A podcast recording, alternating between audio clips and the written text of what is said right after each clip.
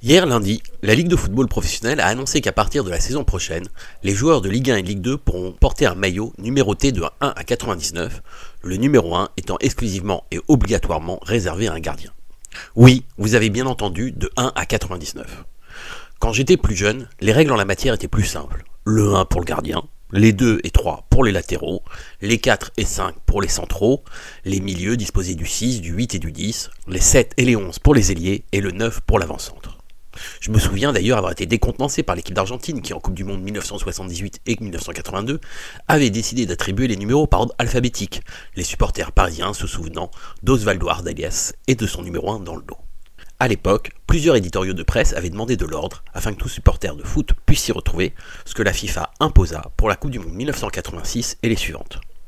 Lorsqu'on écoute aujourd'hui les grands Manitou du football mondial, ils n'ont jamais assez d'idées pour éviter que ce sport ne devienne comme le tennis ou le cyclisme, c'est-à-dire quelque peu désuet par rapport aux nouveaux sports prisés par les nouvelles générations.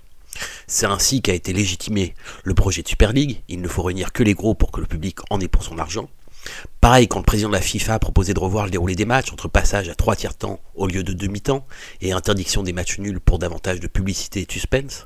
Sans parler de l'idée saugrenue de l'ancien président de Marseille d'agrandir les cages ou de compter double les buts venus de l'extérieur de la surface de réparation, un peu comme les trois points au basket. Et par charité, je ne mentionnerai pas toutes les idées de compétition plus ridicules les unes que les autres. Coucou la finalissima de la semaine dernière.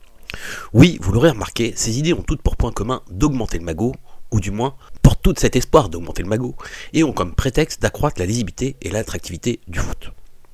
J'en reviens donc à mon histoire de maillot. L'année prochaine, le goal du PSG devrait jouer avec le numéro 99, son numéro fétiche. Messi, lui, gardera le 30 pour des raisons marketing. Et on peut imaginer que d'aucuns prendront en référence le numéro de leur département de naissance pour choisir le numéro de leur maillot. Là, d'un seul coup, on est bien loin de la lisibilité et de l'attractivité du foot.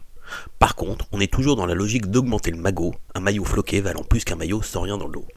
Oui, chacun ses priorités, et vive le sport.